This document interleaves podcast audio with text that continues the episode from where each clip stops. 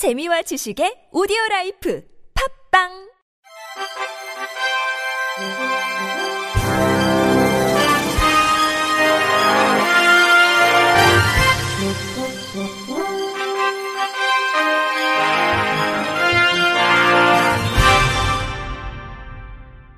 청취자 여러분 안녕하십니까? 3월 30일 수요일 KBRC 뉴스입니다. 대통령직 인수위원회 관계자들이 장애인 이동권 보장을 촉구하며 출근길 시위를 하는 현장을 찾아 면담하고 시위 중단을 요청했습니다. 단체 측은 오늘부터 출근길 시위 대신 삭발 투쟁에 나섰습니다. MBN 배준우 기자의 보도입니다. 이미자 인수위 사회복지문화분과 간사와 김도식 인수위원이 출근길 지하철 시위를 하는 장애인 단체 관계자들과 만나 면담을 했습니다.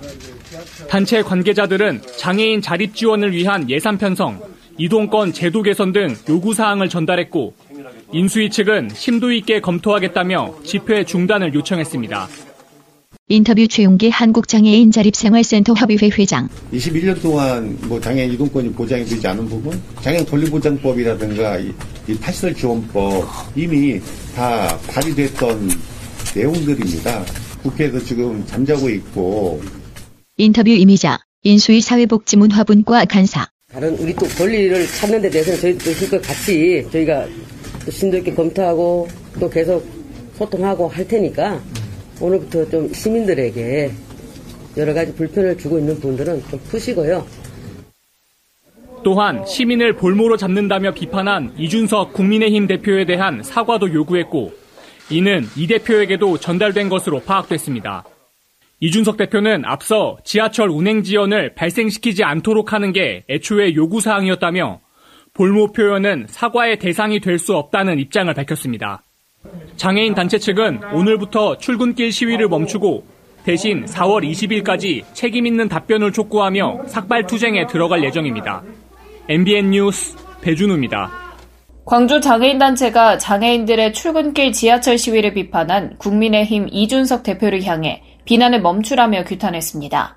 광주 장애인 차별철폐연대 등 3개 장애인단체는 어제 광주 서구 국민의힘 광주시당 앞에서 기자회견을 열고 이 대표는 출근하는 시민과 장애인단체 활동가를 구분하며 비난하고 있다며 갈등을 완화하고 중재하는 역할을 해야 할 정치인이 갈등을 증폭시키고 있다고 지적했습니다.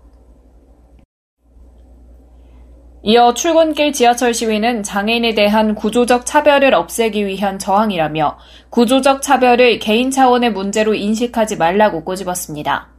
또 이 대표는 지하철 시위에서 왜 교육권 보장과 탈시설 권리 보장을 요구하냐고 하는데 이는 정치가 무책임했기 때문이라며 지하철 시위가 시작되기 전 천막 농성 과정에서 국민의힘과 이 대표가 무엇을 했는지 돌아보라고 비판했습니다.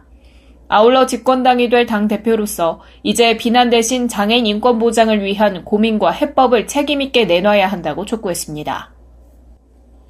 전국 장애인 차별 철폐 연대 지하철 시위를 연일 공개 비판한 국민의힘 이준석 대표의 행태에 반발해 전장현을 후원하는 시민의 행렬이 이어지고 있습니다.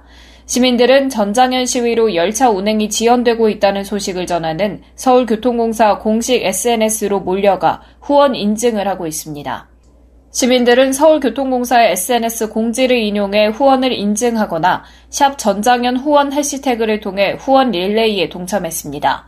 후원자들은 당연한 권리가 모두에게 당연한 것이 될 수 있기를 시위 공지만 할 게 아니라 장애인 시민의 이동권 보장을 위해 대책을 내놓아라, 전장현 연대해요 등의 메시지를 함께 올렸습니다. 이들은 500원이든 1000원이든 좋으니 여러분도 석유공예 투입마다 전장현 후원 캡처를 첨부해 지지와 연대를 표시해 주시면 감사드리겠습니다. 끝까지 함께 투쟁합시다라는 릴레이 문구를 덧붙이며 더 많은 연대를 촉구하기도 했습니다. 더불어민주당 지도부가 4월 임시국회에서 장애인 권리보장법, 장애인 탈시설 지원법 등 장애인 권리 관련 법안을 본격적으로 논의하겠다고 밝혔습니다. 박지원 공동비상대책위원장과 박홍근 원내대표 등 민주당 지도부는 이날 국회에서 권달주, 박경석 전국장애인 차별철폐연대 상임 공동대표 등과 간담회를 하며 이같이 밝혔습니다. 박 위원장은 장애인 이동권은 헌법상 기본권이라며 교육에서도 차별받지 않아야 하고 시설보다 지역사회에서 생활할 수 있게 지원해야 하고 비장애인과 동등한 생활을 할 수 있게 활동 지원 서비스도 확대해야 한다고 말했습니다. 박 위원장은 장애인분들이 불편한 몸으로 시위하게 된 건 모두 정치인들이 태만했기 때문이라며 민주당을 대표해 전장현 여러분께 사과드린다고 했습니다. 그러면서 전장현의 지하철 출근길 시위를 비판하는 이준석 국민의힘 대표를 겨냥해 헌법이 정한 기본적 권리를 보장하지 못한 정부와 정치권이 책임져야 할 문제를 차별받는 장애인에게 뒤집어 씌운 것이라며 이 발언으로 상처받은 장애인 분들께 정치인의 한 사람으로서 대신 사과드린다고 했습니다. 박 원내대표는 이재명 전 민주당 대선 후보의 5대 장애인 공약을 언급하며 최대한 실현하겠다고 밝혔습니다. 박 원내대표는 4월 국회에서 논의된 법률안에 대해선 가급적 전반기 국회에서 마무리 지을 수 있도록 최선의 노력을 다하겠다고 했습니다. 충청남도와 NH농협은행 충남영업본부가 중증 장애인의 자립을 도우려고 손을 맞잡았습니다.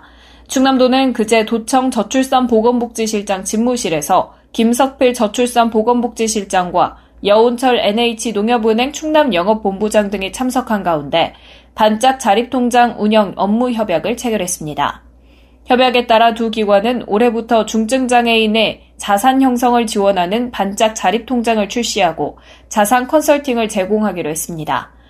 이 통장은 도화 장애인이 반씩 짝꿍이 된다는 의미로 만 15에서 39세 중증 장애인 본인이 3년 동안 매월 10만에서 20만 원을 저축하면서 도화 시군이 매월 총 15만 원을 함께 매칭 지원하며 만기 수령 시 교육, 의료, 주거, 창업비 등으로 사용할 수 있습니다. 도는 6월까지 사업 추진을 위한 지침 제정, 대상자 신청 공고 및 선발 등을 거쳐 7월부터 본격적으로 중증장애인의 자립을 지원할 계획입니다. 김석필 저출산보건복지실장은 그동안 장애인을 위한 자산 형성 지원 제도가 없어 아쉬웠으나 NH농협은행과 협력해 신규로 사업을 추진할 수 있게 됐다며 본 사업이 중증장애인 자립에 도움이 될 수 있도록 최선을 다할 것이라고 말했습니다. 끝으로 날씨입니다. 목요일인 내일은 오늘 내리는 봄비가 오전 중에 차차 그치면서 서울 아침 기온이 8도를 비롯해 전국적으로 일교차가 5도 안팎으로 포근한 봄 날씨가 이어지겠습니다. 전국의 기업골의 영향에서 차차 벗어나면서 중국 북부 지방에서 확장하는 고기압의 가장자리에 들어가게 되는데요. 전국이 대체로 흐리고 중부 지방은 저녁부터 차차 맑아지겠습니다. 예상 강수량은 강원 영동, 제주도가 5에서 20mm, 그 밖에 전국이 5mm 안팎입니다. 새벽부터 오전 9시 사이는 서해안과 남해안에 가시거리 1km 미만의 안개가 끼는 곳이 있겠습니다. 교통 안전에 유의하셔야겠고요. 아침 최저 기온은 서울이 8도, 인천 7도, 대전 10도, 제주 12도 보이겠고 낮 최고 기온은 서울이 13도, 춘천 16도, 대전 8도, 전주 15도 보이겠습니다. 날씨였습니다. 이상으로 3월 30일 수요일 KBRC 뉴스를 마칩니다. 지금까지 제작의 권순철, 진행의 최유선이었습니다. 고맙습니다. KBIC